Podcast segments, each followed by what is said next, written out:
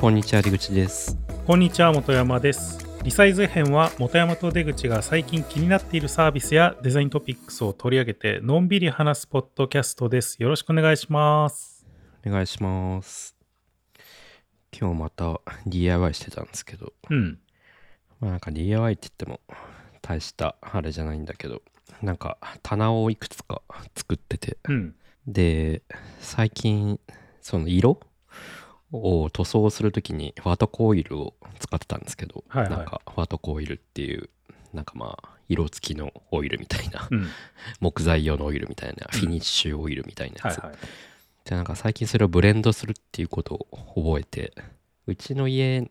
なんかラワンラワン剤っていう、なんかまあリノベとかによく使われる、はいはい。安いんだけど、まあ、ちょっとなんかウォールナットよりもちょい赤みがかったようななんかまあそういうなんかまあいい感じの 色になる木材があるんですよね。うん。でそれよく使われるんでや安いし安いからよく使われるんだけどなんか安いからこう色が結構なんかなんだろうないろんな色があってラワンって言っても、はいはいはいはい。その白っぽいやつもあれば、うん。その赤茶っぽい色もあればうん。だからまあ本当は赤茶っぽいラワンが使いたいんだけどなんかあんまそれをネットであのフリーカットでやってくれるところで買うのがあんま見つかんなくてまあだったらなんか塗装でそれっぽい色に近づければいいなと思って最近こうパイン材とかそういう安めの修正剤を買ってネットで買ってでそれでなんかそのワトコオイルってやつをなんか2つブレンドして でそれの色に近づけるっていうことを最近なんか覚えてそれをやってましたね今日。なるほどね。ミディアムウォールナットって色があるんですけど、はい。その WATCO に、うん。それとチェリー材チェリー色ってやつがあってでそれがちょっと赤みがかってるんですよ、うんでそれを1対1で混ぜるとそれっぽくなるっていうことをが分かってきたんですけど今度なんか木材の元の地の色もあるじゃないですか。だかはいはい。はいらそれによそれを何に選ぶかによってそのなんかあーまあどれぐらい色が乗りやすいかっていうのが、まあ、当然変わってくるんですよね。うんうん。だからなんか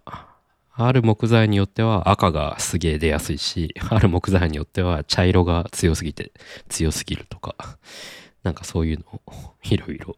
サンプルの木材とか使いつつ試してました。うーん。まあいろいろ色だけでも奥が深いなっていう 感じです。今何作ってるの？テレビの下にテレビ台みたいなやつああはいはいはい。はい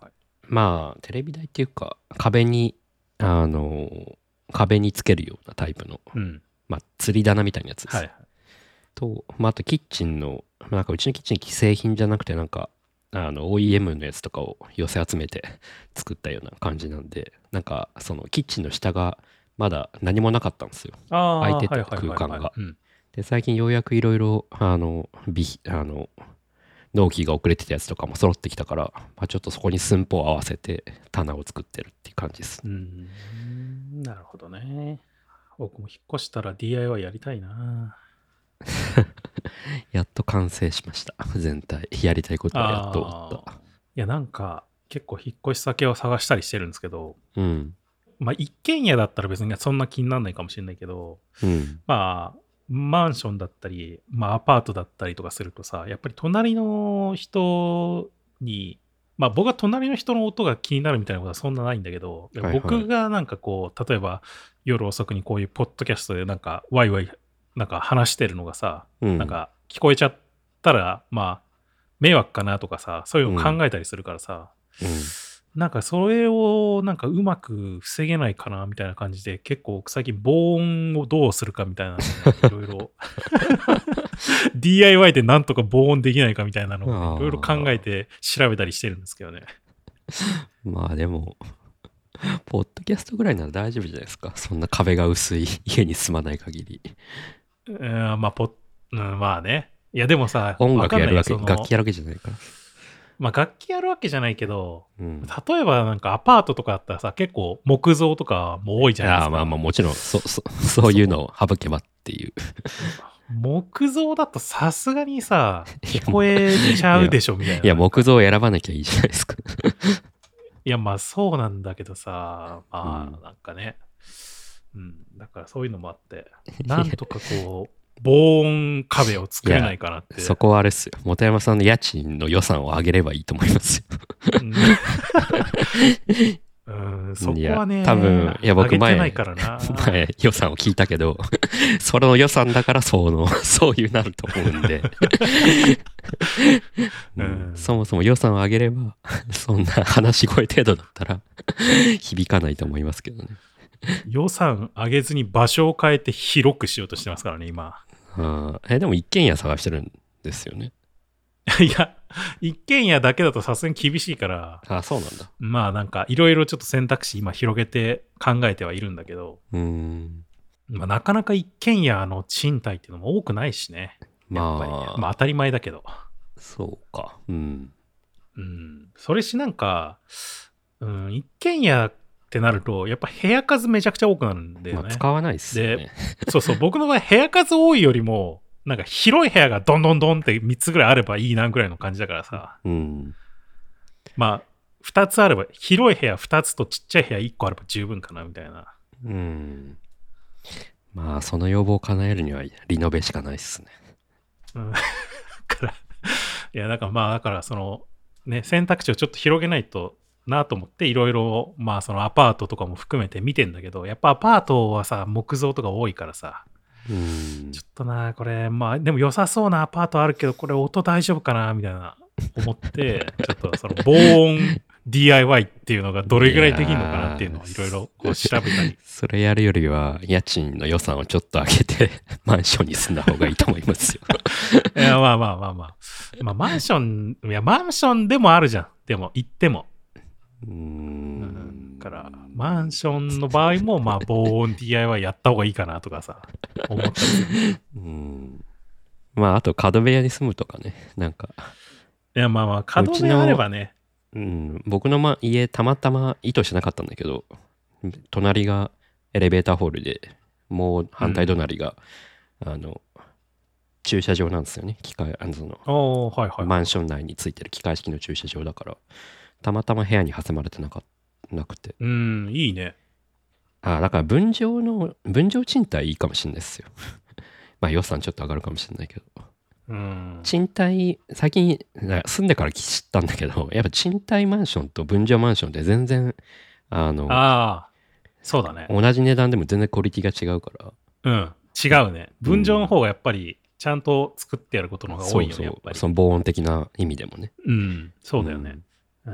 そうね。だからあれですよ。防音、あ分譲でリノベしてある、その、ワンルームで広いような物件を探すのがいいんじゃないですか。選択肢めっちゃ限られるけど。なの、ないよね、そんなの。うん、まあ都内ならあると思うけど。ちょっと出口くんがもう一軒ぐらいちょっと買ってもらって、僕にこう貸し貸してけるっていやいいう。も全然買えるでしょ、別に。買えるでしょ。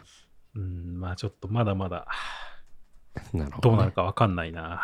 いやー、もうそれを気にするんだったらもう家建ててほしいな。いやいやいやいや。えっと、最近そういえば、結構ツイッターでもいろいろとリサイズ FM についてつぶやいたりしていただいていて、うん最近あんまりこう、ツイッターの方をほったらか、ほったらかしじゃないんだけど、あんまりこう、まあ僕らはもちろん見てて、まあいいねしたりとかしてるんですけど、あんまり紹介してなかったなっていうのもあって、うん。ちょっといくつか紹介してみようかなと思うんですけど、うんうん。結、構もう話し、話してないというか、この多分ツイッターつぶやき紹介してないから、かなり多分振り返っても全然紹介してないところだと思うんだけど、っていうか最結構いろいろ毎回毎回来てもらってて、うんなんか嬉しいですね。最近増えてきて。そうそうそう。そうそうそうそう。なんかね、意外と僕がさ、最近この何回か、その本の紹介でさ、難しい、ちょっと難しい話というかさ、なんか哲学を交えた話みたいなのさ、なんかしてたじゃないですか。で、もうこれ、きもう前の時とか、ニーチェのニヒリズムとか聞く人いないんじゃないかなってちょっと思ってたんだけどさ、意外と、なんか、なんか、そのツイッターで返してくれたりして、なんかこう難しいけど面白かったとかさ、うんなんかいろいろね、返してくれたんで、非常に反応もらえると非常に僕も、うん。ああ、こんな難しいやつでも大丈夫かみたいな気持ちになって、うんうん。いいなって思うんで、うん、よかったなと思いましたけど。なんか、ブルーノ・ムナリのやつもね、うん。なんか、これ僕が紹介して、また読み始めましたっていう、うん。なんか、積み木の鈴木慎吾さんだとかがつぶやいてくれたりだとか、非常に嬉しいうん感じですし、なんかそういえばブルーノ・ムナリの時は僕あのミスターチーズケーキの,、あのオリジナルのスプーンを紹介したと思うんですけどね。なんかそれもあのミスターチーズケーキの方になんか反応いただいてなんか非常にこれは自信があるからぜひぜひみんな試してくださいみたいなことをなんかつぶやいたりしてて、うんあの本家から反応いただいたんでちょっと嬉しかったですね僕も。うん。あと、タクラムのデザインイノベーションの振り子の回とかも結構いろいろうん反応いただいてますね。そうだね。うん。やっぱりなんかこれ系の人はなんか同じように感じるというかさ、思って悩んでる人とかも多いんだろうね。なんか、なんか僕もちょっと見てたけど、これなんだろう。ゴうんうんゴッチさんっていうんですかね。うん、なんかデザインとエンジニアリング分けない考え方あるよねっていう話で。なんかもちろん分けて特化するのも、まあ部分も重要だけど、分けるのが難しかったり、分ける必要がなかったりする部分、まあ分けすぎじゃないみたいな違和感感じまくってたので、なんかこういう話は救われるみたいな話を、まあ、つぶやいていただいてましたけど、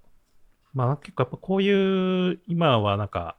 なんていうの？いろんな分野、まあ器用貧乏までいかないかもしれないけど、なんかいろんな分野でこう頑張ってるみたいな人っていうのは、なんか結構いるんだろうなっていうふうに思いましたよ。まあ、あとなんか、まあこれ知り合いだけど、大白さんって、あの、うんウーオの CPO の、はいはい。えー人から、えっ、と、過去の、またなんか Notion に社内の情報、あの基盤みたいなのを移行したみたいな話の中で、うんなんか過去の Notion と情報共有ツールのデザインっていう、これ第22回か、だいぶ前ですね。をなんか参照してくれたみたいな話があって、うん。いや、なんか初期から聞いてくれてるみたいなんで、ありがたいです。ありがたいですね。うん。そうそうそう。なんか、そうだ、デザインシステムも来てたんだ。デザインシステムは、あデザインシステムはでもまだ最近か。なんかあの、即興で出口くんが話したって言ってた、あの、評価と負債とデザインシステムっていう、なんかあの、うんうん 時の話で、なんかその時の話もなんかこう、まあデザインシステムってシステムっていうくらいだから運用がつきものだけど、そのコストとなんか持続性の話があんまり聞こえな、聞かないなと思ってたから、まあ、このなんか負債と評価とデザインシステムの話は良かったっていう話をなんかヘブンさんがうん。書いてくださってて。確かに。なんか、あの回即興で話したんだけど、なんか意外に再生回数も伸びてて、うん あ意外に、うん、なんか確かに負債の話ってあんまないから、まあ良かったのかなっていう気はしますね。確かにね。まあ今多分みんなさ、作ってる段階がほとんどじゃないですか、やっぱり。うん。デザインシステムって。だからあんまりこう、ふそれがまだ負債にななるとこまで行ってないのかもしれないけど、うん。まあ、クックパッドの場合は若干特殊で、まあ、そういうものが昔からなんなんとなくあったから、うん。まあ、それがっていう話だったもんね。うん。まあ、あとはなんかリサイズ FM を聞いて、うん僕らの作ってるリンダっていうあのビネガードリンクを注文したっていうはいはいはいはいはいツイートとかも、うんうんありがたいです。そうそうそうそう。なんか、結構いるみたいですね。なんか、リサイズ FM を聞いて、なんか、リンダいやありがたいですね。ありがたいです。うん、なんか、うまく届いてよかったですね、なんか。そうっすね。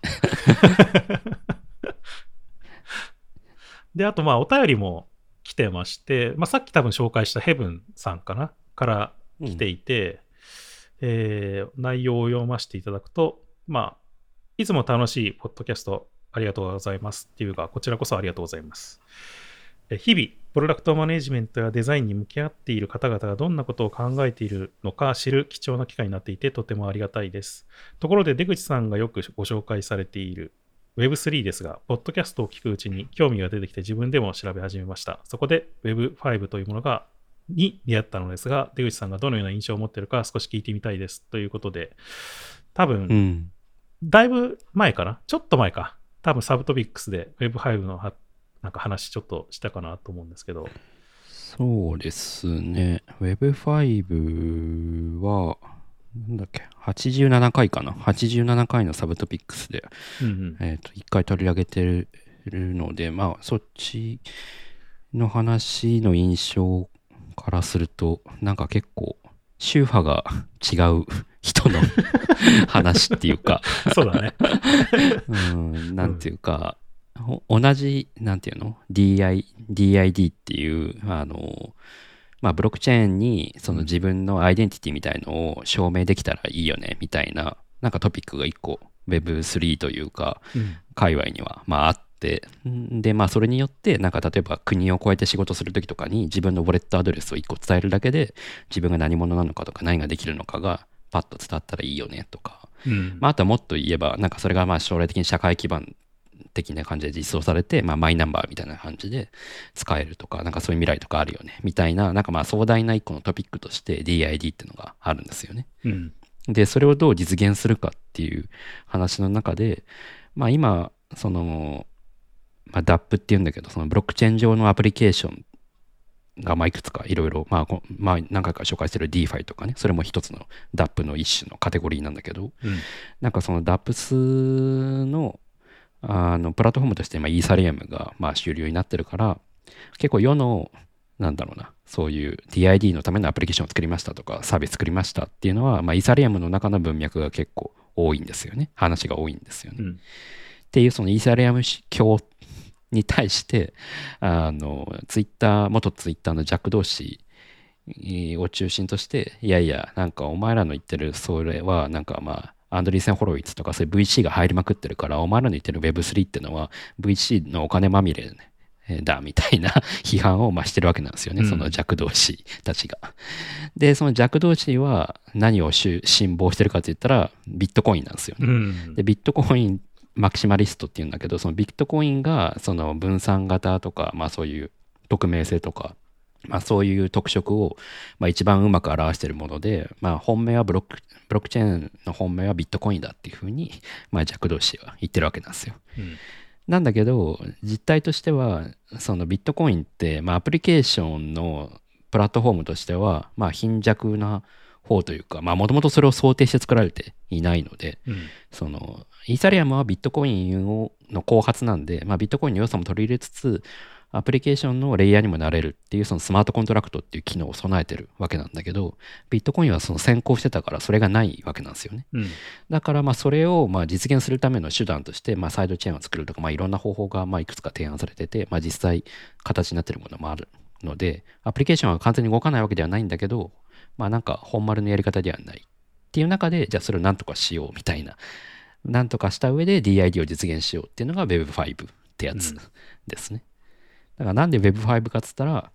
そのいやお前らの言ってる Web3 っていうのは でもなんか VC の金まみれでクソだみたいな 流れの中でじゃあ我々は v Web5 だ みたいなちょっと皮肉も混じってるわけなんですよね。弱同士的には。うん。うん、だから別に、まあ Web3 が Web2 より優れてるってこともないし、Web3 が Web5 より、あ、Web5 が Web3、Web2 より優れてるってこともなくて、まああくまで、その思想のラベルというか、うん。うん。Web3 というものが、まあ今はイーサリアムとか、まあそれにうん追随するチェーンたちの、まあ一個の思想であって、うん。まあ、それに対して Web5 という思想があり、まあ、最近だともっと言うと Web3 という思想自体が Web2 という、まあ、これまで、まあ、僕らも含めてねのあのエンジニアとかから割と 叩かれてるっていうような現状もありつつ、うん、まあなんか、だから、ね、やっぱこう数字を表すものがなんかあんまり意味がなくなってきたよね。なんか。こそうただのシンボリックなものでしかないみたいな。そう2とか3とか5とか言うとなんかより5の方が優れてるのかとか混乱しがちなんだけどそういうことじゃなくて単なる宗教を 信望してるものの ラベルでしかないというふうに捉えたのがいいかなと僕は思ってる感じ。ねうん、まあそう。そのだから別に通りですねジャック同士が言ってることも全然1里も100里もあるから全然正しいんだけどまあでも結局向かってる先はまあ別にずれてないわけなんですよ。うんその DID とかそういうなんかまあブロックチェーンのユースケースとして DID 的なものを作りたいっていうのはうん3の人も5の人も思ってることだからまあ別にどっちが正しいとかどっちが優れてるとかも現状ないんだけどまあそれぞれのうん その主義主張としてあのが違うからラベルがちょ分かれててみたいな感じ。うんそうだね。本当に宗派の違いって感じがしますね。ていう印象ですかね。まあ、うんこの辺は結構確か、そのサブトピックスの87回かな？うんうん。の時に結構いろいろ話してたかなと思うんで、多分詳しくは多分そっちを聞いてもらえるといいんじゃないかなと思いますけど、なんかその後でも Web5 の話って聞きます？いやー、あんま聞かないかな。まあでも多分ないよね。弱同士は多分うん粛々と やってくんじゃないですか。やってるんですかね？だあのスクエアはまずブロックん？ブロックだっけ？なんか社名変えたりしてたんですようん。ねだから多分スクエアを中心としてやっていくんじゃないかなうん。まあじゃあそのうちまたなんかあるのかもしれないね。は発表なのかわかんないけど。まあなんかそうなんか宗派が違うとねなんか全然わかんないんですよね 正直。なんかあのし基本ベーススピード速いからなんか同じブロックチェーンとかクリプトの中でも宗派がちょっと違う話はだいぶ結構あの僕も疎いから、うん、最新のことは僕もあんま分かってないんだけど。はい。まあじゃあ、そんな感じで。そうですね。うん。まあまたなんかね、多分こう Web3 系いろいろ調べてて分かんないことがあったら多分出口君に聞けば大体答えてくれるんじゃないかなと思ってるんで。うん、そうです。ね調べて調べて答えます。なんでなんかもし分かんないことがあったらぜひぜひなんかいつでも気軽に、なんかおはい便りでももちろんいいですし Twitter とかでも全然いいのでそうですね。いただければなというふうにうん。思いますね、今日の本題にちょっと入ろうと思うんですけどうん。まあなんか最近僕もちょっとね難しいっぽいなんかごちゃごちゃした本をよく読んで紹介してばっかんだったんで、うん。まあ、ちょっと気楽なやつを一回挟もうかなと思って僕も。うんで最近、まあ、僕はあのまあ YouTube 見たりとかしてんだけどあのまああのほぼ日ってあるじゃないですか。あの、糸井さんがやってるほぼ日。うん。でほぼ日、まあ、最近そんな見てないけどまあ昔すごい見てたし、まうん。あ今ももちろん好きなサイトだから、まあ、たまに見たりするんだけどなんかほぼ日が最近なんかポッドキャスト的なことをやってんだよね。ちょちょっとずつと、ちょっとずつなんか、でなんか最近あの桜井さんってあの、うんうん。ね、星のカービィとかスマブラのディレクターやったりして作ったあのまあ桜井正宏さんって言いますけど桜井さんがうん。そのほぼ日のポッドキャスト出てて、うん。でまあ僕も聞いてたんですよ、うん。で。でまあそれ良かったんで、まあ、ちょっとその話をちょっとパクってうん。ちょっとね話というかネタをパクってちょっとやろうかなと思って。はいはいはい。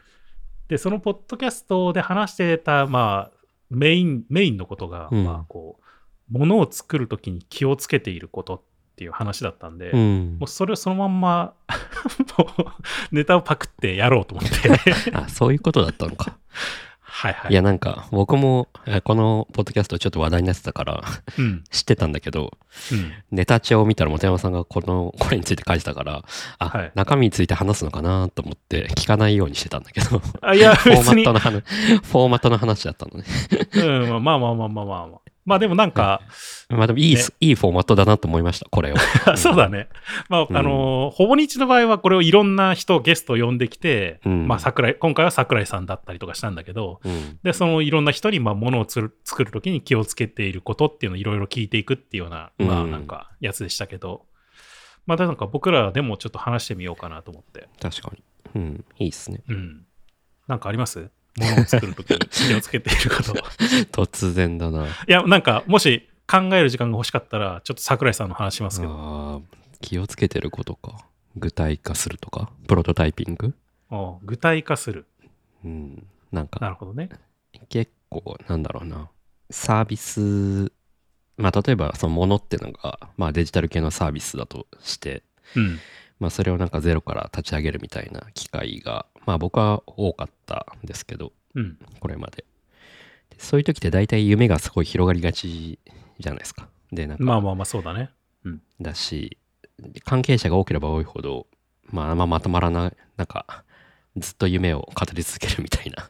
ことになってあんままあ実際何やるんだっけみたいなのが決まんなかったりするからまあだからプロトタイピングっていうのはまあ広く捉えててステートメントシートみたいな感じでなんか言語化する？っていうのも、まあ一個のプロトタイプかなと思ってるし、うんまあ実際なんか作ってみるっていうのもデザインしてみるっていうのもそうだしまあ何かしら目に見える形に落とすっていうのは結構気をつけてるかなとは思いあますね。あ、まあそうだよね。うん。なんか僕も、うん、考えてたけど、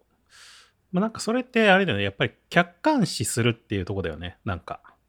うん、その客観視できるような状態にするっていうのがあるのかなって思うんですよね。やっぱりそういうのって。うん。まあなんか、外化するとか言いますけど、なんかうんこう、まあ頭の中にあるのをとにかく出すっていうことを、あの、なんですか、ホワイトボードにこう、なんかスケッチ書くとか、まあそういうことも含めてやってるっていうような感じかな。そうだよね。なんかやっぱり、まあ僕はあんまりこう、脳みそがすごい方じゃない人間だと僕は思ってるんで、なんか、こう、難しいことを考えるのは難し難しいわけですよ、やっぱり。まあみんなそうなのかもしれないけど。うん。だから、なんかこう、自分の脳みその一部を、なんかメモリーをなんかね、ちょっと横にポッて置いておくみたいな。そういうのが必要になって、だからそれがないとなんかこう、またこう違う、もうちょっと複雑化したことを考えられないみたいなとこあるよね、やっぱり。うん、わかる。まあ、あとなんかいろんなことを並列してやってるからだと思うのもあると思いますけどね。なんか。まあ客観視するっていうのはまあもちろん、ものを作るときに、まあ気を、気をつけてるというか、まあやっぱ必要だなっていうふうに思うところだよね。う。うんん。いや、なんか前ね、うん、話したかな？話してなかったかもだけど、なんか、クックパッドの最後の方に、なんかデンマークのデザインスクールに行く機会があったんですよ、ね。なんかはい。うん。あの、サマースクールみたいなやつで、うんうん。1ヶ月弱ぐらいなんだけど。うん。で、なんかその時に、まあさっき話したことと同じような、まあ最たることがあって、なんかまあとりあえず物をつ、なんか、あプロトタイピングの授業みたいなやつで、はいで、なんかそれの最後の方に、なんかまあ成果物1個作って発表するみたいなのがやつがあったんですよね。うん。で、その時に、こう、まあ僕英語そんな別に喋れない中で参加してて、で、チームワークになっちゃったから、うん これやばいなと思って。で、チームワークのメンバー、一緒になったメンバーが、マンチェスター出身の映像作家ですみたいな人がなんか2人組でいてなんか普段2人組で動いてますみたいな、うんでそれでチームメンバーになったんですよねでもう一人がなんかデンマークでデザインスクールあデザインスタジオやってますみたいな人で、うんうん。で、僕で。で、最初はなんか、なんだろうな、全然英語がもちろん、あの、イギリス人2人だから、全然こう、もうなんか、なんていうの、その、容赦がなく、容赦がなくて、うん。全然こう話の流れについていけなかったんですよ。はいはいはい。で、で、デンマークの人が結構取り持ってくれてて、で、デンマークの人の英語の方は多少聞き取れたから、うん。あ、なんか、あ、この人についていけばと思ってたら、その人が、なんか、ちょっと体調不良になっちゃって、離脱しますみたいになって、その 映像作家2人でやんなきゃいけなくなったんですよ、はいはいはい。で、結構その2人が、なんだろうな、すごいコンセプチュアルっていうか、うん。そのものは、デザインスクールだったんだけど、いろんな人がいたんですよね。大学教授から、うん高校生から、そういう映像作家やってますみたいな人から。うんだからなんか結構物を作る授業デジタルプロトタイピングする授業だったんだけど結構すげえコンセプチュアルなことを英語で まくし立てられるから、うんあこれやばいなと思って で僕はもう最初の方に言ってたことはまあなんとかそのデンマークの人とかもいたからデンマーク人もいたからなんとか聞き取れてたからなんとなくそこでまあ大体作るものは決まってたんですよねうん。なんだけど、その二人が、まあ後からひっくり返そうとしてくる みたいなのが あったから、このままだとちょっとやばいなと思って、何も物作れなくて、一週間終わっちゃうな、みたいな感じだったから、うんだからもう最後の方は、もう英語を聞き取れないふりっていうか、まあ聞き取れてないんだけど、聞き取れないふりして、とりあえず、もう形にして、あ、もう作ったからっつって、物にして示すみたいな。で、物にして示すと案外、まあ僕も100%その人たちの意図を理解できてないけど、案外その人たちも、あ、いいじゃん、これってなって、うん。それで、まあなんとか着地できるみたいな、まあ機会があったんですよ。はいなんかそれ、その経験があって、まあやっぱ物だなっていうのは、そこで改めて、物で引っ張っていくってことが、まあ言葉が通じなかったとしても、まあ一応できはするんだなっていうのは、まあある意味自信にはなったし、うん。まあ逆に日本だといかに言葉に頼ってたかっていうのが、まあそこですごい なんか身に染みたっていうか、うん、いやー、それはね、ありましたね。非常によくわかりますね。なんか、まあ僕もうん、クックパッド時代にそのグローバルのなんかサービスの担当してたから、うん、まあ僕もそこまでね、英語は得意じゃなかったんで、まあそんな中こうさ、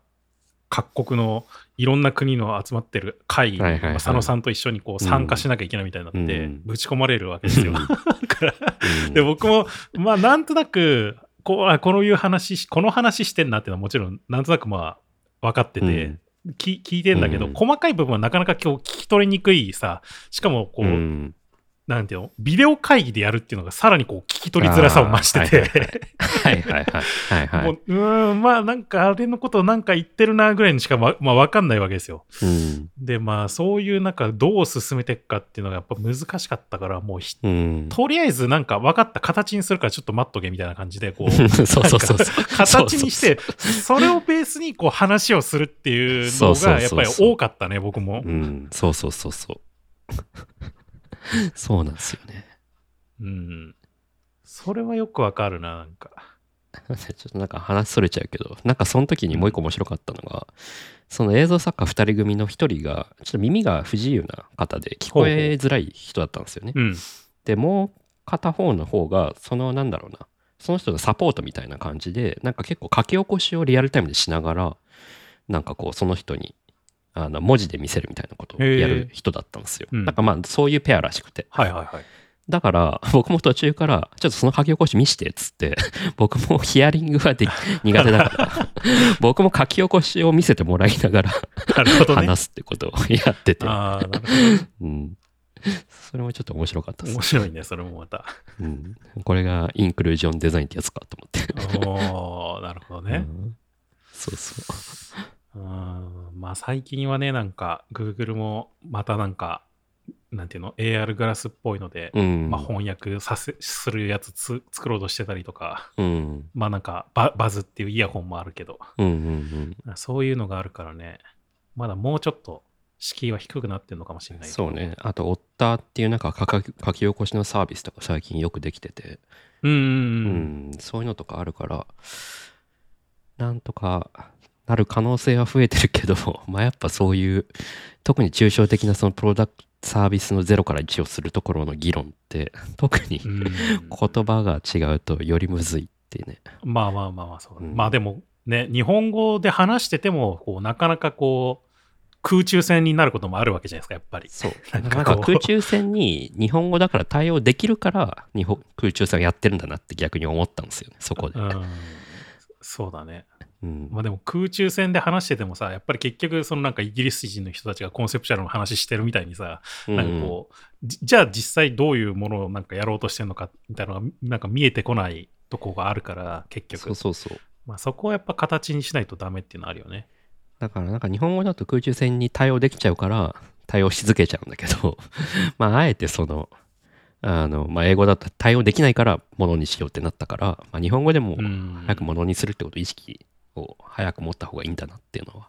思いましたね、そこで。まあそうだねうん。うんそれは確かにそうだなうん、まあだから、大切気をつけてることは、うん、それかな。なるべくものにする、見えるようにするっていう。ちなみに、ちょっと桜井さんの話もじゃあ織り交ぜておくと、うん。桜井さんはなんかまあ、ポッドキャストの中で、もう大きくは一つですっていうふうに言ってたんだけど、うん。なんか、まあもうすごいあ大原則的な感じなんだけど、うん。なんか、ユーザーの身になるって言ってて、うんまあ、そりゃそうだなみたいな、なんかもうそんな感じになっちゃったんだけど、うん。まあ、うんそうね、そうだね。大事です。まあで、も、うん、なんででもまあ、桜井さんもそういううんのはなんか、なんだろう、なんだろう。そううん、やっぱ桜井さんでもそうなんだってのは思いますけどね。なんかね、僕もそんなに、まあ、桜井さんのイメージってそんなになかったんだけど、うん。なんか、まあ、言ってもさ、そのゲームじゃないですか、やっぱり。ゲームを作る人じゃないですか。うんサービスとはまたちょっと違うと思うんですよね、なんかうんゲーム作るって。うんまあで、もゲームってなっても、やっぱりこう、こうどういう人に作るのかとか、どういうために作るのかみたいな、その、とか、まあそう含めて、その、まあ優先順位とか多分作る中で考えなきゃいけない部分とかあったりするかもしれないけど、うんまあ、それは最終的にユーザーのためにどうなんかできるかっていうところに帰結するっていう、まあ、それが一番じゅ、うん優先順位というか、まあ、それが元になって優先順位が決まっていくとかがあるっていう話してて、うんまあこの人はかかなりこう、なんて言うんだろう。どっちかっていうと、すごいデザイナー寄りの人なんだなっていうふうに改めて思いましたね、なんか。うなるほどね。うん。で、なんか中にはさ、やっぱゲーム作家みたいな感じでさ、クリエイターっ的なアーティスト的な人もやっぱいると思うんだよね。そういう、そういうイメージですけどね。なんか。そうそうそうそう。うん。だけど、結構桜井さんは、そういう意味ではすごいデザイナー的な思考というか、えーそうなんだ。なんか、ディレクションと、ディレクターとデザイナーの間って、まあ、プロダクトマネージャーとデザイナーの、なんか両方のやってる人みたいな感じが、すごいしましたね。うーん。桜井さんって、最初はどういう職種から始まったんですかね？もともとでも、なんていうの？ディレクターゲーム、的な感じ？ディレクター的な感じなんじゃないですかうんね。企画、最初だって本当に一番最初はあれでしょ？星のカービィのゲームボーイのやつを企画するっていうところが多うん分一番最初のはずだったから、企画者からスタートしてるんですね。だと思う。で、多分それで、まあ、ディレクションもやってっていう感じだったんじゃないですかね、ハルケン時代に。んなるほどね。うん。まあでもちょっと桜井さんの話で面白かったのが、うん。なんかね、物を作るときに相談はしないって言ってて、その、これ、まあ、あの、語弊がないように言うと、うんその、みんなで一緒に作ろうっていう段階で相談をしないとか、そういう話ではなくて、うんあの、企画を練るときにっていうところが主主にそうだって話だと思うんだけど、多分、うん。その、一番最初の種になる部分を考えるときっていうのに、なんか基本的に相談は他の人にしないっていうふうな話してて、うん。これね、すごい面白いなって僕思ったんですよね。なんか、うん。その、その時の言葉で言うと、自分の内圧を高めるっていう話をしてて。その、とにかく人にはまず相談せずに、自分の中でずっと考え続けて、内圧を高めて、それが高まった時に一気にこう出すみたいな話をしてて、うん。これは僕もすごいなんかわかるなっていう部分もあったんですよね、なんか。うん。ななんだろうな、こう、例えば、うーん、そうだな、なんかこう、若干コンセプト的な部分を考えるとか、うんなんかこうグラ、グラフィック、ロゴの部分を考えるだとか、うんブランディング的な部分を考えるって、その、ある程度デザイン作業として、その、うん。まあ、プロトタイプと同じように、なんか積み上げていく部分ってあるんだけど、なんかどっかで、こう、なんか一個突き抜ける必要がある部分っていうのがあるような気がしてるんですよ。なんかうん確かにね。で、そのな時に、なんかこう、ワイワイみんなで相談しながらやってしまうと、なんかこう、平坦なものができてしまうっていうのがあるような気がしてて、うんだそこは、ちょっと自分の中で、まずぐっとこらえて、なんか、まず自分の中でとトゲのあるものというか、なんかこう、トゲトゲしたものをまずガッてこう作るっていうのをに、まず集中するみたいな、うん。なんかそういうのが必要なんじゃないかっていう多分話をしてたんだと思うんだけど、それはなんかすごくよくわかるなと思って。いやーなんか これはデザイナーのカラーにも結構よるところだなって思うけどうん。本山さんが内圧が高めなのはすげえわかる あ、そうなの？いやなんかまあいやわかるわかるなんかねいやちょうどそそのまあこまたどなんかなんかの機会に話したらいいかと思うんだけど、ちょうど今僕が、まあ、準備してる、まあ、あるもののロゴを用意してもらっあのお願いしてるじゃないですかうん本山さんに。はいはい。でそ,、うん、それを見た時にあいきなりポンって出てきたからあ なんか内圧高いなって思いましたそれは。ーそうね。まあ、いやでもそれがそうすげえ本山さんっぽいなと思ったんですよ。うん、まあ、あれも一応、でなんかベ、んベースはね、ちゃんと作った上で、その、うんその上にどう、じゃあ表現していくかっていうのをね、ややったと思いますけど。うん。いや、うん。で、なんか人によっては結構、なんつうの？結構、外圧を高めていく、ん？内圧を高めるの逆の人、うん結構いるなと思って。ああまあまあまあ、そうだね。カラーと、カラーとしてね。うん。結構なんかこう、初期から、初期っていうか、なんだろうな、作ってる最中も全部オープンにしてみたいな、うん。なんかこう、そういう人もいるじゃないですか。はいはい、別にどっちがいい悪いはないんだけど、うんなんかそのそうだね まあなんか、まあ僕って立場上結構いろんな人に仕事をお願いするっていう機会が多いから、デザイナーに。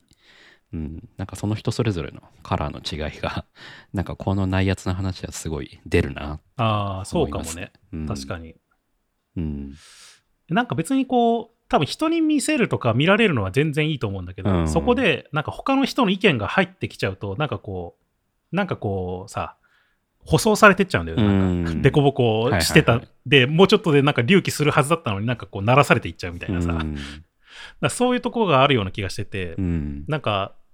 そこは一旦その、なんかさ、よくさ、あるじゃないですか、なんか、その、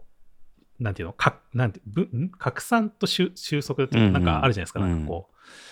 その広げるフェーズと、せなんか自分ででし絞って、なんかこう、うん集中してやるフェーズってあると思うんだよね。うん。それが僕は必要なんじゃないかなと思ってて、だからうん別に僕が作った、例えばなんか作って、なんかボンって内圧高いもの出して、それをなんか修正しないかって言ったら別にそんなことなくて。そっからまたちょっと、ちょっと合わせて、なんか丸めるみたいなことがあってもいいと思うんだよね。うん。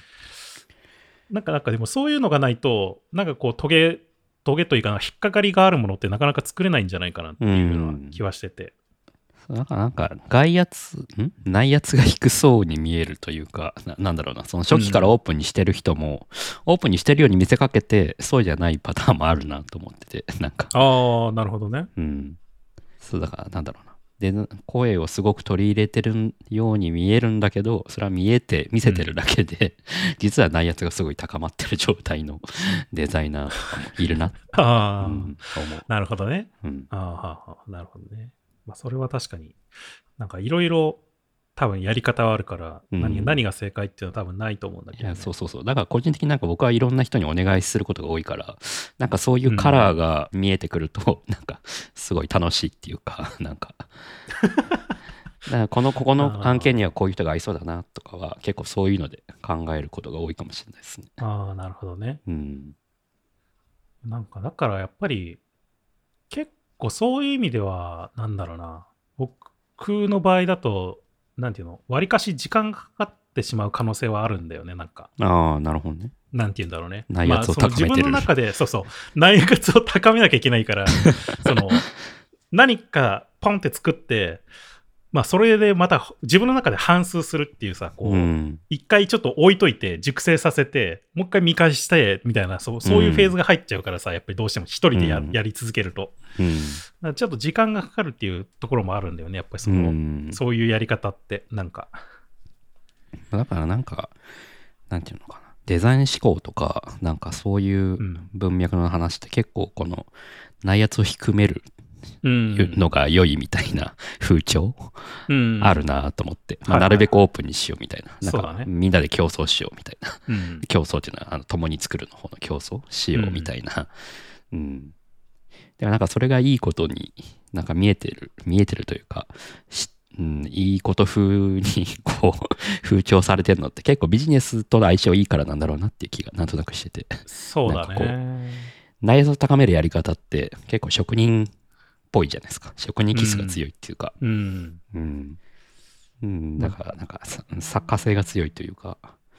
なんかこう課題があってそれを解決するっていうのだったら多分すごくそのデザイン思考的なものってすごく合ってると思うんだけど、なんかこううん課題が明確にあるわけじゃないんだけど、何かこうしらこうさ例えばビジョンをはいはいはい。なん。かうん示していきたいっていうってなると、うん。やっぱちょっと違うと思うんだよねなんか。うん。わかるだからまあその辺はうまく使い分けられると多分いいんだろうと思うけど。うん。まあでも桜井さんもだからそのまず最初の企画作るときはまず自分の中の内圧ってめちゃくちゃ高めて他の人に相談しないで、うん。それをなんかバンって他の人にまあはまあなんていうの？企画書なりでこう出してでまあその後もちろん作っていくってフェーズになったらなんか一緒にねこ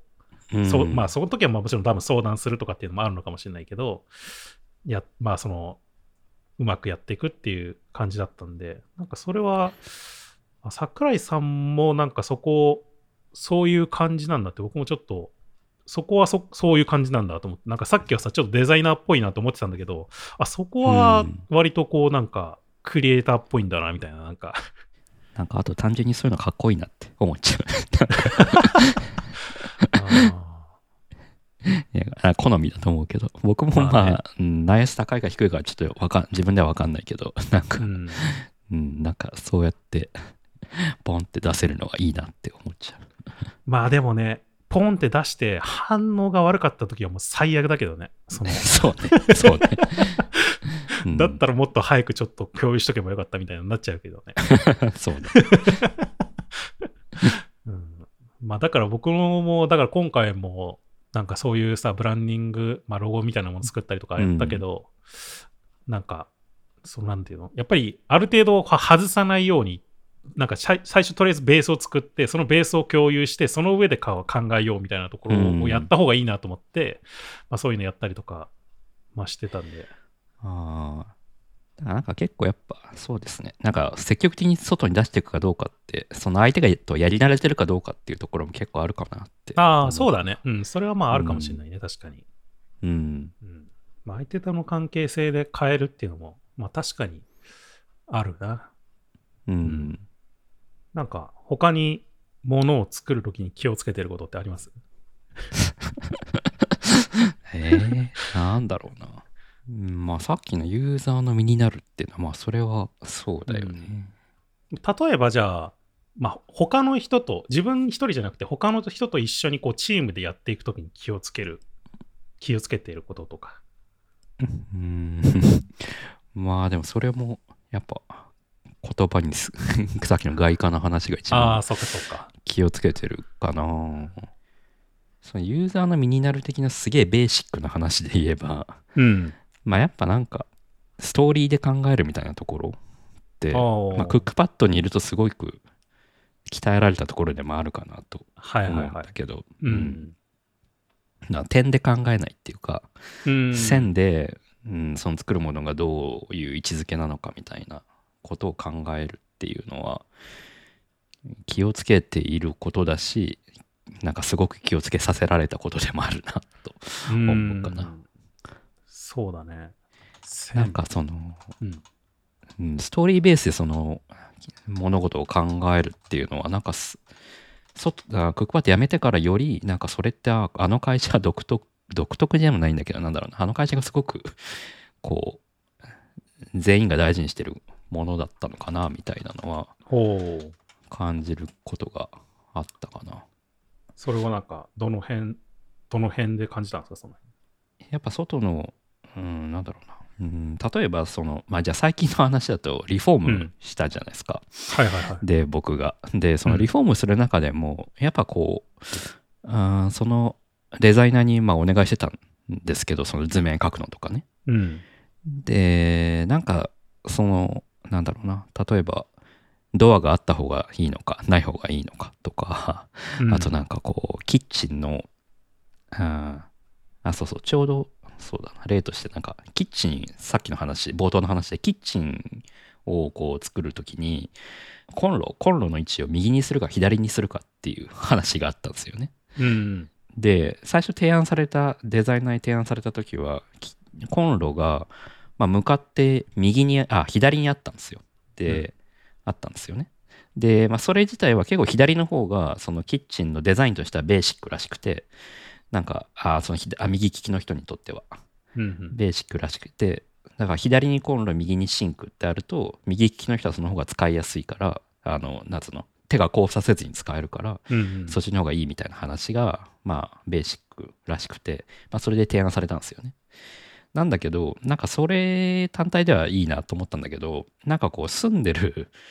ところを想像すると、なんかちょうど僕、そのの家のキッチンの後ろに窓があるんですけど、で窓の右奥の方にスカイツリーがちらっと見えるんですよね。うん。でだからコンロをそのスカイツリー側にしちゃうとコンロの上にはだいたいレンジフードがついてでレンジフードって結構でかいからだいたい視界をさい視界を遮るんですようん。だからそういうのところも想像してあだだったら逆にしましょうみたいなのを、まあ、僕がむし提案というかお願いして逆にしてもらったみたいなこう話があるんだけど、んなんかす線で考えるっていうのはそういうことかなと思ってなんか点っていうキッチンっていうものだけを考えればそのベーシックその左右あー手があの交差しないようになんかこう、うん。左にコンロ右にシンクっていうベーシックなものがいいんだけど、まあ、ただ全体を 想像するとキッチンを使用してる時間よりも、まあ、なんか風景を見るとかそういう時の方が長いし、まあそのそのまあ、スカーがちょっと見えるっていうのが、まあ、ある意味僕の買った家の、まあ、売りでもあるかなと思ったんでなんかまあそういうのを生かすためにはむしろ逆にした方がいいんじゃない？みたいななんかそういう話 なんかちょっと例えが、うんあれかもしれないけど。まあでもあるよね。なんかこう、うん。さ、やっぱりどうしても間取りとかって、例えばなんかすごい分かりやすくスペックで考えてしまったりとか、そういうのあると思うんだけど、なんかでも実際さ、スペックなんてものは、その、なんていうの？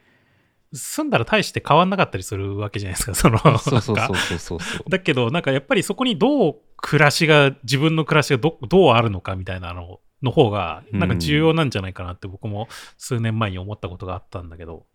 なんかそれだよね。そう、その設計してくれた人と仕事、仕事というか、まあその、骨、リフォームをお願いしてて、それやってて思ったのは、なんか結構やっぱ線で考えるとか、その暮らしを想像して考えるみたいなのは、まあ割と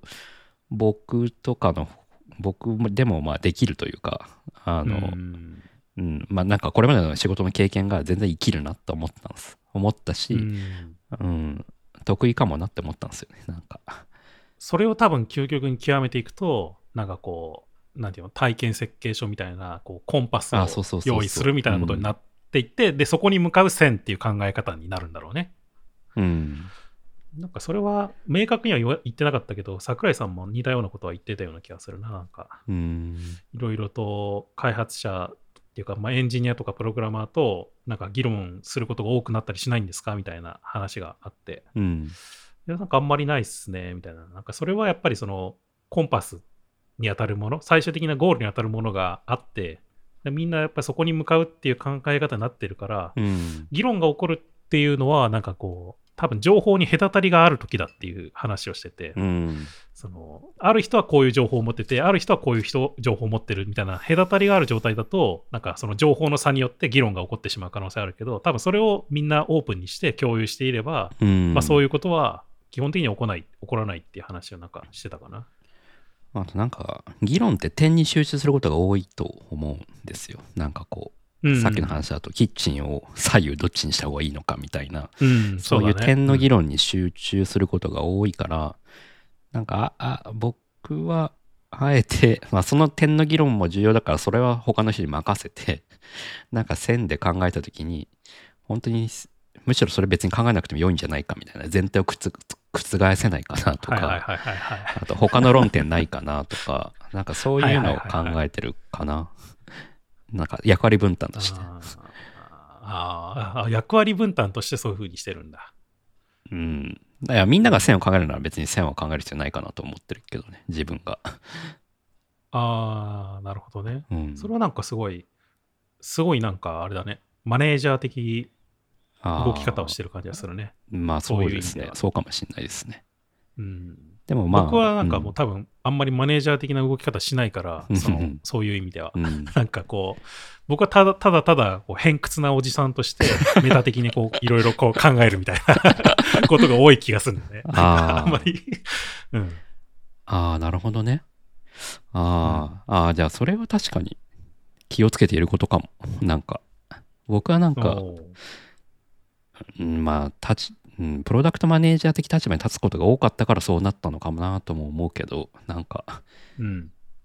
その会議室に例えばなんか5人いるとするじゃないですか。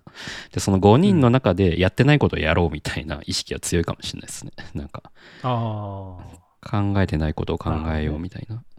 はいはいはいはいはい。うんあまあでもそれも確かにわかる気はするね。なんか僕もだからそのものを作るときに気をつけてることっていろいろ考えてみたんですよ。まうんあそのだからユーザーの身になるっていうのはまあもちろんそうなと思うんだけど、うん。なんかすなんか自分だからできることを考えるみたいなのも結構やってるなと僕最近思っててやっぱり。うんうん。そのそれ会社に勤めてた時も多分そうだと思うんだけど、うんまあなんかやっぱフリーになって独立してさらにそうなった気はするんだよね。なんあかーそのなんでそうなるかって言ったらやっぱり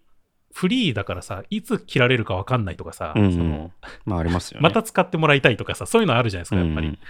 でそうなった時にやっぱ自分の代わりになる人なんていっぱいいるわけですよ。うん一般まあふ普通に考えたら。うんうんうんだけど、自分じゃないとこれはできないなっていうのをややれば、こう、くさびになるかもしれないってやっぱ思って、ああ、なるほどそういう意ね。味で、その気をつけてるっていう意味で、その自分だからできることをできるだけやろうっていうふうに思ってることが多いような気がするなよるほどね。うん。確かにね。僕は逆に、あ、別に自分じゃなくてもいいよな、みたいな場面は確かに多いし、でもまあ、それでもいいと思ってきたんですよね。なんていうか、まあ、はいはいものが結果として作れれば。うん。だ僕は結構なんだろう、その5人いたら5人の会議室の中でより生まれてくるものがより良いければいいかなっていうふうに思ってるかな。そうなんか、そう思うようになったのがなんか一個明確に覚えてるのがあって、なんかうん。昔僕、上平先生っていう、あの、はいはいはい。UX 系の、あの、ん専修大だったっけな、なんかうん。の先生がいるんですよね。うん。で、まあ、その人なんかデンマークとかに一時期行っててなんかそのコーデザインみたいなその競争みたいな、まあ、ちょうどコーデザインっていう本を書いてるけどなんかそういう競争デザインみたいなところを専門にしてる人なんだけどなんかその人の授業を受ける機会が、まあ、ちょっとあってうん。でなんかその人が言ってたのがその、まあ、コーデザインっていう文脈の中でデザインっていうのはなんか合気道みたいなもんだみたいな話をしててだから相手の力をいかに自分がうまく使うかみたいなところでデザインの良し悪しが決まってくるみたいな。うん。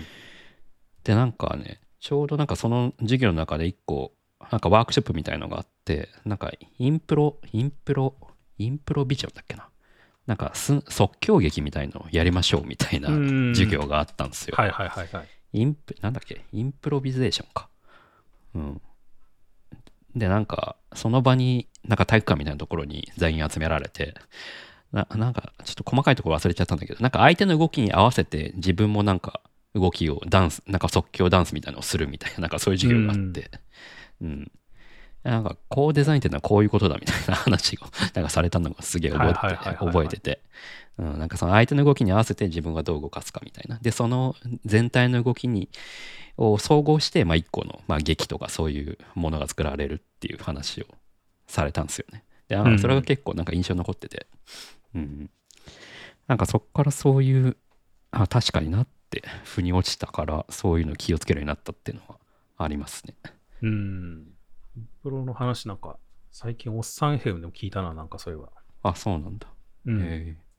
なんか、本山さん他にないんですか？気をつけて。いや、なんかね、そう、僕もだからちょっと一応考えてみてたんですけど、まあ、これなんか、その、ユーザーの身になるっていうのと、もなんか、うん逆に感じるかもしれないんだけど、もしかしたら。まあで、も、僕はなんか自分が嫌だと思うことはしないっていうのを決め、決めたんですよ。でもこれなんか、なんていうの、うん。すごいわがままを押し通したいみたいな風にも聞こえるかもしれないんだけど、なんかこう、そうじゃなくて、こう自分がユーザーだったら嫌だと思うことはしないみたいなことだと思う思ってて、僕は。うん。そう、なんか、やっぱデザイナー、組織でデザイナーとして働いてたりすると、うん。なんかね、こう、たまにこう、ダークサイドに落ちそうになることないですか？なんか。ははなるほどね。わかるわかる。うん。あるじゃないですか、なんかそういうのってどうしても。まあ、まあ、なんか、ないない方がね目標達成しないといけないみたいな、そうそうそうそうねそうそう、そういうのがあったりとか、まあ、もちろんそういうのがない組織っていうのが多分僕はいいなとは思うんだけど、で、そういうのができてる会社ももちろんあると思うし、うん。で、なんか、やっぱりなんかそういうのがなんかこう積み重なると、なんかやっぱ自分にすごい嘘ついてるような感じがしながらそれをごまかしごまかし作ってるみたいな感じになっちゃって、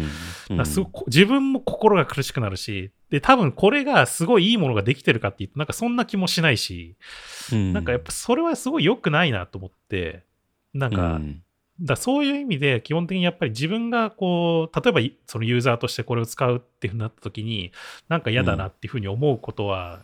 しないようにしようってもう決めたんですよね、なんか。うん。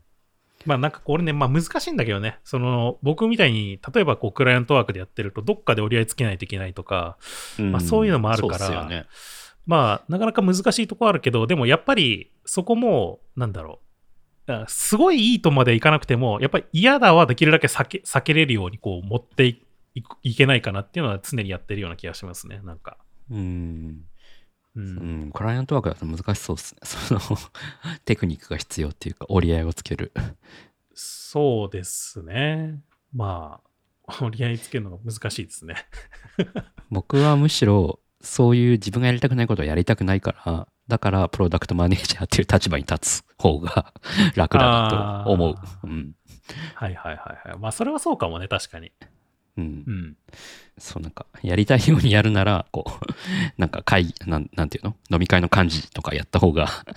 好きな店を選べたりとかするじゃないですか。なんかそれと同じでうん、まあまあまあまあ、そうだね。まあ、それは正しい選択だと思いますね。っていうのを、まあ、クライアントワークでやるのは難しいなとは思いますね。うん。うん。もうね、やっぱダークサイドってね、すなんか、すぐ出てくるからね、なんか、ふとした瞬間になんか、シュッてこう、闇が現れるみたいな感じで。本当に。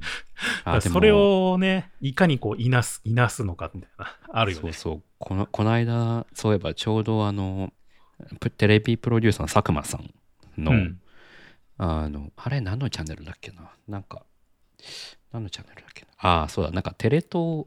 テレ東大学みたいななんか YouTube のなんかビジネス向けのチャンネルがあってでそこになんかその佐久間さんがテレ東の人と対談してたんですよね。はい。でなんかそのなんか独立してどうだったかみたいななんか、まあ、テレ東からが独立して、まあ、フリーのプロデューサーになってみてどうだかどうだったかみたいな話をしてる動画があって。でそれ面白くて。でその中にちょうどなんかこうまあなんかフリーランステレビプロデューサーとはいえフリーランスになってるわけだからその基本的にはまあ住宅仕事なわけじゃないですか。うんでそんな中でその佐久間さんらしさみたいな その、あまあ、ある意味作家性みたいなところをどう出していくかって時時になんかこう、はいあのただ言われたものを返すだけじゃなくてなんかこういかに自分の仮説自分なんだろうなその見てる人がどう感じてほしいかとかなんかどう動いてほしいかみたいな仮説にいいかに結びつけて提案するかっていうのをなんか考えてる。るみたいな話をちょうどしてて。はいはいはい。だからクライアントワークなんだけどクライアントワークに見せないしたくないから自分が。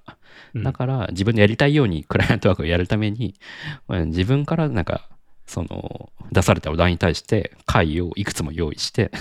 で提案してるっていう風な話をしてましたね。ちょうど、うん、それを、それなんか僕も、だからあの書き出したんですよ。その同じようなことを、そのものを作るときに気をつけてることの一つとして。なん。かうんうんこれまあ何回も多分出口くんとはすよく話してると思うんだけど、なんだろう。うんなんかとある仕事があって、それをいなんかね、いやいややるんじゃなくて、やっぱり自分が楽しいっていうふうに思えるポイントみたいな、そういう要素とかうんのを見つけて、なんか自分なりにこう、なんかね、学びがあるとかうんうん、楽しめるポイントっていうのがある上でやっていくっていうのが、なんか僕は必要なのかなと思ってて。うんそれはだからすごく似てるなと思うよ。うんなんかだから僕もなんかいろいろね、何回も同じようなさ、例えばロゴを作るとかさ、考えるとかっていうのはあるけど、うん。なんかその毎回毎回その同じようなことやってるわけじゃなくて、うんなんかそれ、その時々でなんかちょっと自分が実験したいみたいことをやるとかさ、うんなんかそういうことをやるみたいなのって、なんか自分のためにやってる部分もあって、ももちろんでもクライアントのためにもやっているっていうのがあるから、うんなんかそれすごく似てるような気がするね、うんその佐久間さんが考えてるそうことと。そうそういやそのね動画すごい面白くて ちょっと後で 小ノートに貼っときますうん。そうなんかだからそうやって提案するからクライアントワークで指名で一緒にやりましょうと呼ばれてるのに自分の提案が全て 却下されることもありましたみたいな話をしてましたね。え、そう、え、そうなの？うん、え自分の提案が全て却下される。まあでもそれぐらいなんか自分なんか自分主体にその企画を提案してるっていうふうに話をしてましたけど。それはだいぶすごいね。なんか、うんもうだって、半分聞いてないってことでしょ、ね、もうだってそれ。相手の言うことを。まあまあなんか笑い話でそれは言ってましたけど。まあまあまあまあ。ああなるほどね。まあでも佐久間さんぐらいのレベルになると全然そういう作家性を持ってる人だからうんできんのかもしれない。だからそういうなんかクライアントワークなんだけどそのさ自分ならではみたいな、その作家性みたいのをちゃんと出せるぐらいな、うん、風になポジションになるっていうのもそうだしなんかまあけ結果出すっていうのもそうだし、必要なんだなっていうのはそれ見て思いましたね。いやー、そうだね。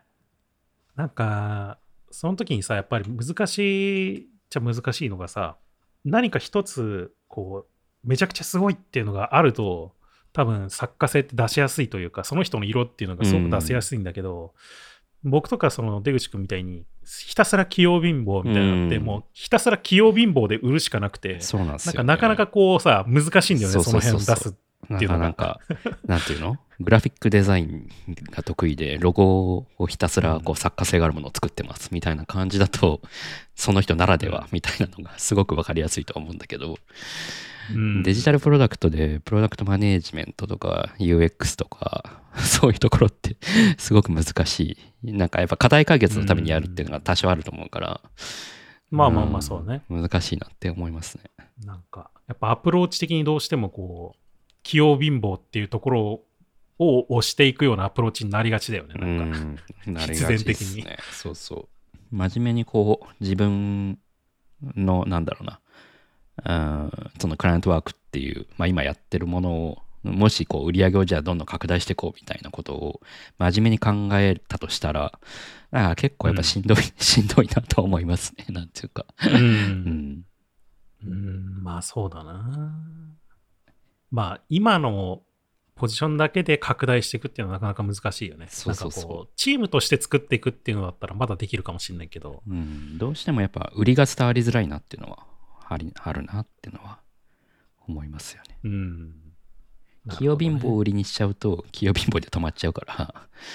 だから例えばなんか 新規事業の創出とかなんかゼロテイサービス考えるところを専門にやりますとかなんかわかんないけどうんデザインシステムを作るのを専門にやりますとか、まあ、何らかなんかやっぱ器用貧乏という土俵の中でもちょっと土俵を区切って なんか見せ方を変える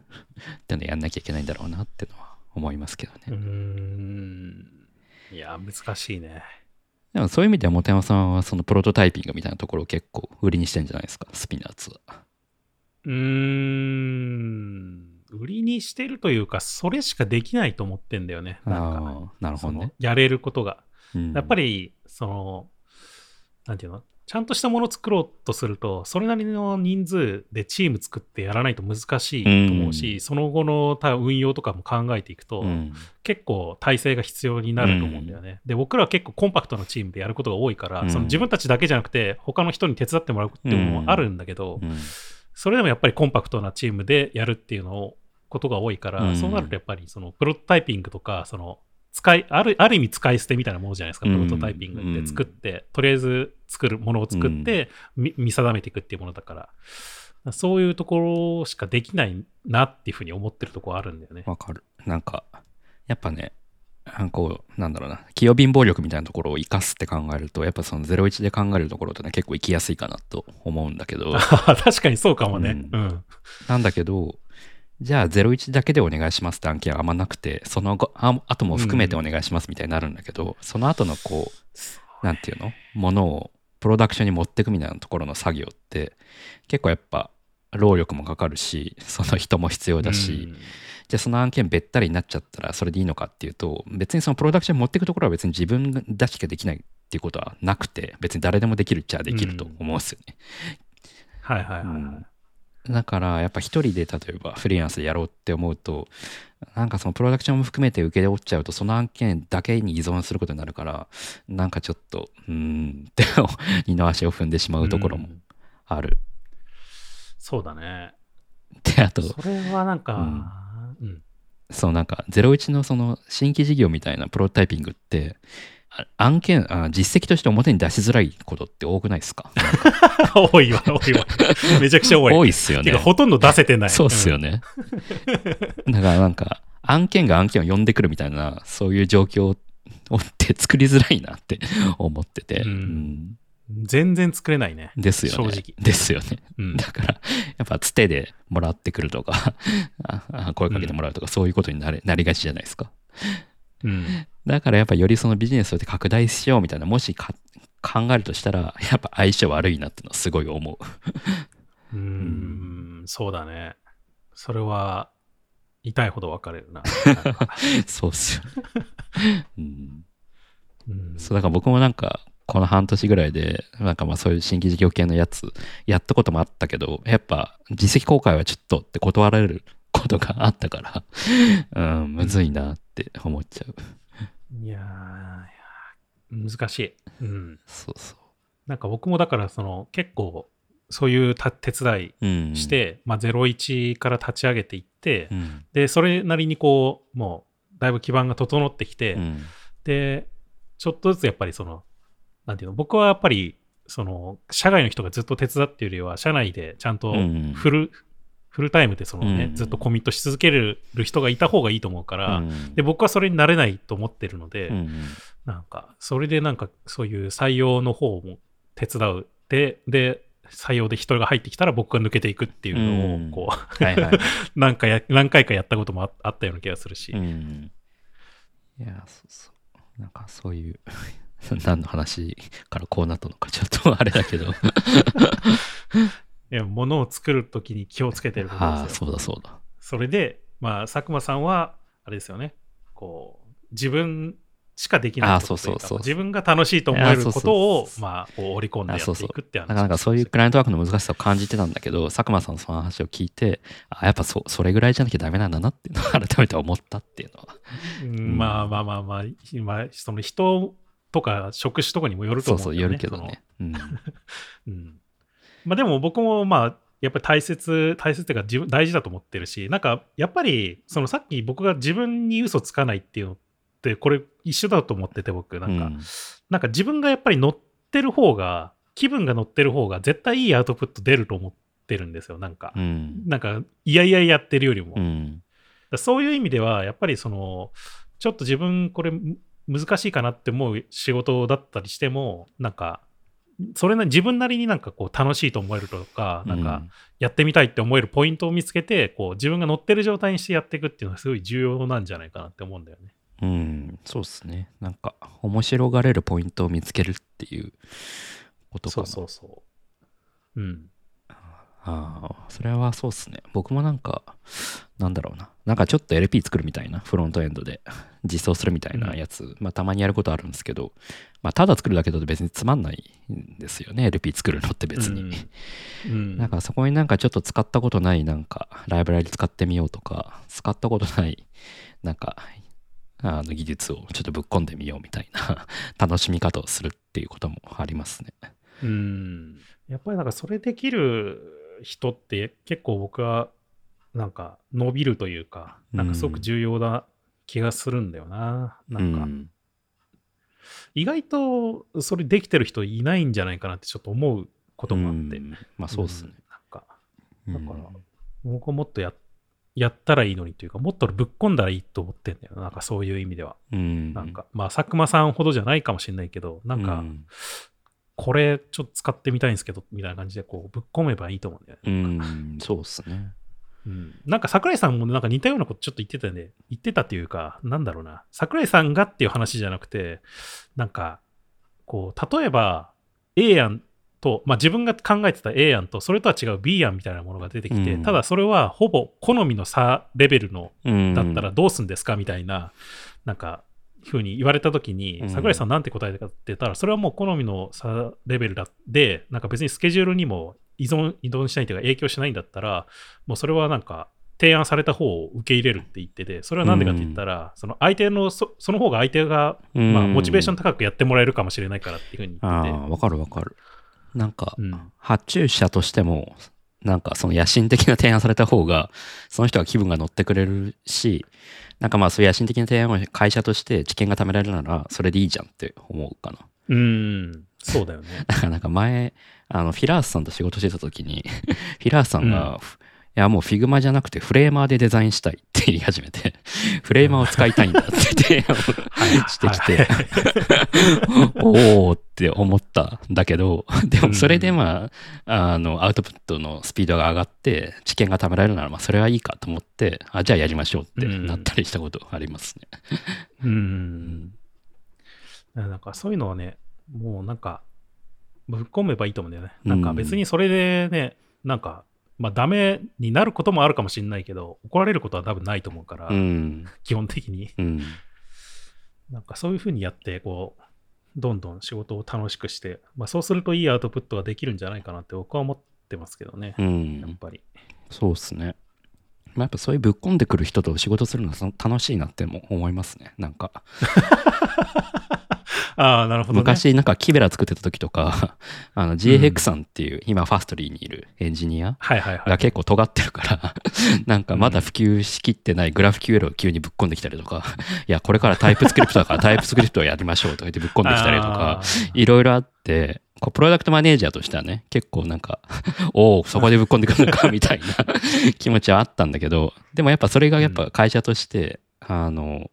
色になあの特色になってたりとか、まあ、やっぱ僕もエンジン、うん。一エンジニアとしてそういうグラフ QL とかタイプスクリプトとか結構初期から触ってる機会があったから今結構生きてる部分もあったりして、うん。うん、なんか結構それは良かったなって思うし おおって思うけど楽しい。それは楽しかったですね。うん、それもなんかわかるな。うん、なんかでもやっぱり、桜井さんはなんか、ぼ僕はもうちょっと、なんていうの、こう、作家性のある人だって思ってたけど、そのやっぱりうん。ゲームの企画して作ってる人だから、うんうん。なんかね、割と、なんかディレクター寄りというか、うん。すごいマネ、プロダクトマネージャー寄りな発想というか、そういう感じがすごくしましたね、なんか話を聞いてて。うん。まあ、さっきのそのなんかね、まあ、他の人のモチベーションが上がるんだったらそっちの方採用するとかっていうのもそうだけど、うん、なんか、できるだけ風通しよくしてやるとか、なんか来た、こう、なんかいろいろ依頼されたりとか、なんかチェックしてもらうみたいなメールがうん。飛んできたりすることがよくあると思うんですけど、あるうんあるらしいんですけど、その、やっぱディレクターで一番トップで見てるから、うん。でそれはもうなんか、絶対すぐ返すみたいなことをやってるああ、それはすげえわかるな。なんか あ、まあ、うん、なんかこう、特に外部の人からのやつはすぐ返すようにししてたかな。なんかこう。んうん。う、うん、例えば、フリーランスのデザイナーと一緒にやってて、そのデザイナーの人からなんか相談されたら、その相談はもう一番早く優先度上げてす返すみたいなのはうんやってましたね、確かに。なんかね、その待ち時間みたいなところが やっぱすげえもったいないと思うし、なんかその待ち時間みたいなところ、社フリーランス相手だと社外だから、その社外の人を待たせることによる、なんかいろいろ、なんていうの、そのフリーランスの人からしてみれば自分たちの案件ってワンオブゼブじゃないですか。そのいくつかある中のあくまで一つだから。だからなかこっちのレスが遅いことによって優先度下げられたりとか、他のえー差し込みの案件を優先度上げて、あなんか脳内のからその、なんていうの、うちの案件の、なんていうのかな、メモリがこう消えるというか、みたいなことって、自分がフリーランスだったらあるなって分かってるから、なんかそういうのって。うん。うん。いくつも案件複数持ってるからね。だからこそ、なんか自分が依頼するんだったら、なるべくそのフリーランスの人に対しては、